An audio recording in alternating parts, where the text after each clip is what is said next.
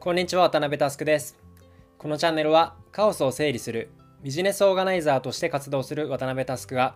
ビジネスからライフスタイルまでさまざまなテーマを問題提起し人生に役立つ思考法を考えていく番組です。今日もよろしくお願いします。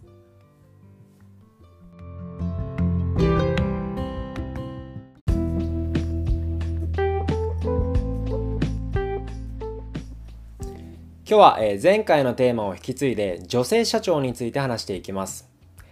というわけで早速トークテーマに入っていきましょう。今日のアジェンダはこちら。みんなが知らない女性社長の世界。いきなりどうしたというふうに思われるかもしれませんので、このトピックを取り上げる背景を冒頭補足します。まあ、単刀直入に言うと現代民間企業の中でトレンドになっているクォーター制ですね。つまり女性役員の割合を上げようのキャンペーンに対しては率直に違和感があります。先に言っておくと一つ前のエピソードで語っている通りなんで女性だけ優遇するんだよみたいな右翼的な違和感ではありません。繰り返しになりますが会社の経営ボードに女性比率を上げることは総論として会社にとっても当事者である女性にとっても双方メリットがある方向に向かうことに同意ですただ女性活躍を浸透させることが最終ゴールだとしてなぜ既存の民間企業に女性役員を増やすことが KPI になっているのかという違和感です。というのも、えー、全ての男性の脳を操作することができない限りは、まあ、時代は一朝一夕では変わりません。現代のフォーマットで女性役員に昇進する人は男性社会でポジションを勝ち取った人であり再現性がかなり低いのではというふうに感じています。実際ですね、これには失敗の前例があります。2013年、政府によって掲げられたウーマノミクス戦略です。2020年までに指導的地位に女性が占める割合を30%にして女性が輝く社会を実現するというものでした。これを受けて経済界に対し役員に1人は女性を登用していただきたいとの要請も行っています。しかし思惑通りには進まず政府は早々に目標を下方修正することになりました。女性役員を増やすには女性自身の当事者のやる気と社内政治の2つが必要です。前者があっても後者をクリアするのは骨が折れます。ではその対案は何なのか。僕は女性社長を KPI にすることがもっと議論されてもいいのではというふうに考えていますはっきり言って女性活躍を推進するには女性社長を増やすことが最短ルートだと思っています。理由は簡単です。先ほど女性役員を増やすには女性自身のやる気と社内政治の2つが必要というふうに言いましたが女性社長になるにはやる気だけが必要だからです。ちなみに、えー、上場企業の女性役員の比率は、まあ、最新のデータだと7.4%程度ですが未上場も含めた女性社長の比率は8.1%です。双方世界的な低水準なのですが、まあ、後者の方が手こ入れの価値があると思っています。また、え男性は究極女性になれないので、女性のことは女性にしかわからないというふうに考える方が合理的です。余談ですが、僕の意見として、男女差別とかそういうレイヤーではない話として、男女の向き不向きは確実に存在するというふうに思っています。ここから話す内容は全ての男性、全ての女性に当てはめるつもりは一切ないのであらかじめご了承ください。単に傾向の話です。まず、え女性は男性と比較して常軌を逸脱した意思決定をしにくいという傾向があると思っています。例えば格闘家に女性は少ないですよね。これなんでだと思いますか？格闘家ってお互い殴り合って痛いし怪我するしめちゃくちゃ稼げるわけでもないんですよね。つまりある程度合理的に考えればやるべきではないしそういった観点で、まあ、女性格闘家は少ないんじゃないかなというふうに思っています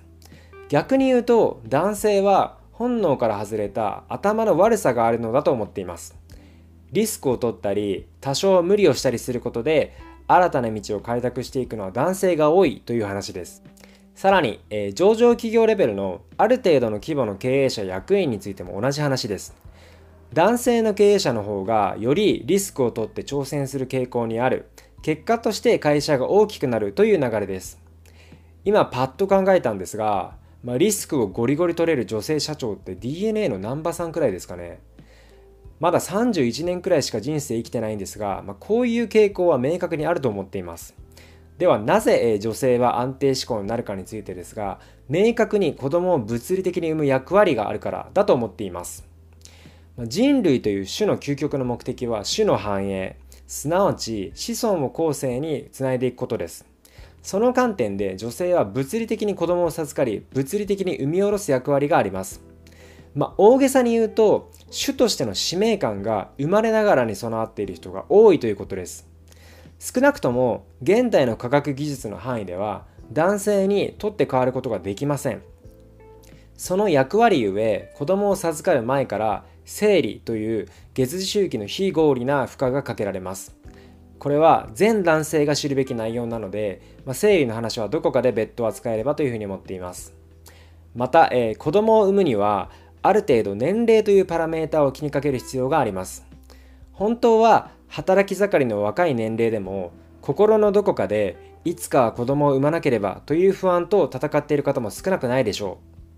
う。運よく子供を授かった後も生活の制限が一気に増えます。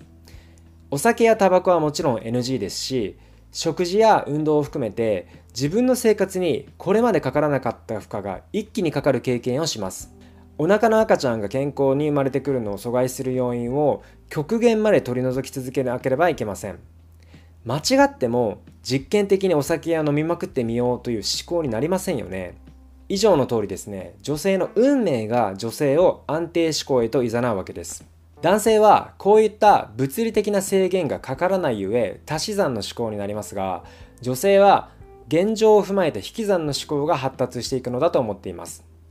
また、え出産の現場に立ち会ったことがある全国のお父さんはわかると思いますが出産の現場は本当に命がけです。その分無事に生まれてきた喜びも格段に上がります。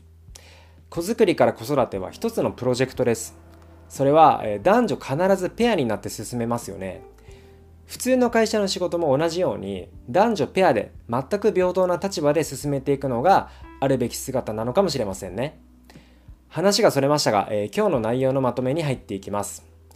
女性活躍を推進する鍵になるのは男女の違いを認めることから始まります。それは、えー、物理的身体的な違いから派生する考え方の違いであり生活習慣の違いです。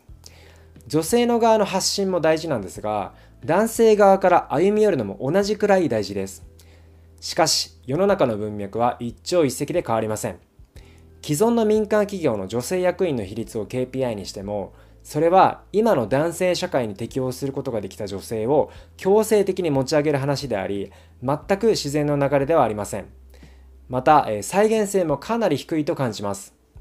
故に、え、僕の提案は女性社長を増やす方向にもっと目を向けることです。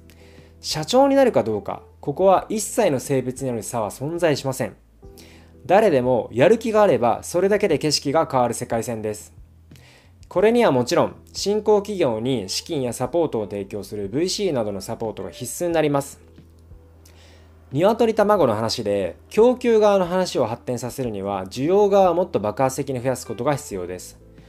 そして、えー、男性の皆様、あなた個人としてできることがあります。それはあなたのパートナーを心底大事にしてください。相手と話し合い適切なサポートを惜しみなく提供してください。たまには仕事の話をしてあげることもいいかもしれません。あなたの奥さんだってもともとは小さな女の子でした。その頃は子供を産む使命感も何もただただ本能の赴くがままに動いていた時期があったはずです。そこから次第に大人になり自分の中でやりたいことを無意識に押さえつけていたかもしれません。もしパートナーが外でチャレンジしたいと言ってくれたら全力でサポートしてあげてください。それによってあなたの人生や仕事にも新しい視点や刺激があり必ずいい影響があるからです。別に社長でなくても本来の自分を解放してやりたいことをやっている女性が増えれば万々歳です。女性活躍を本当に目指すのであればマクロではなくミクロなところが意外な起点かもしれませんね。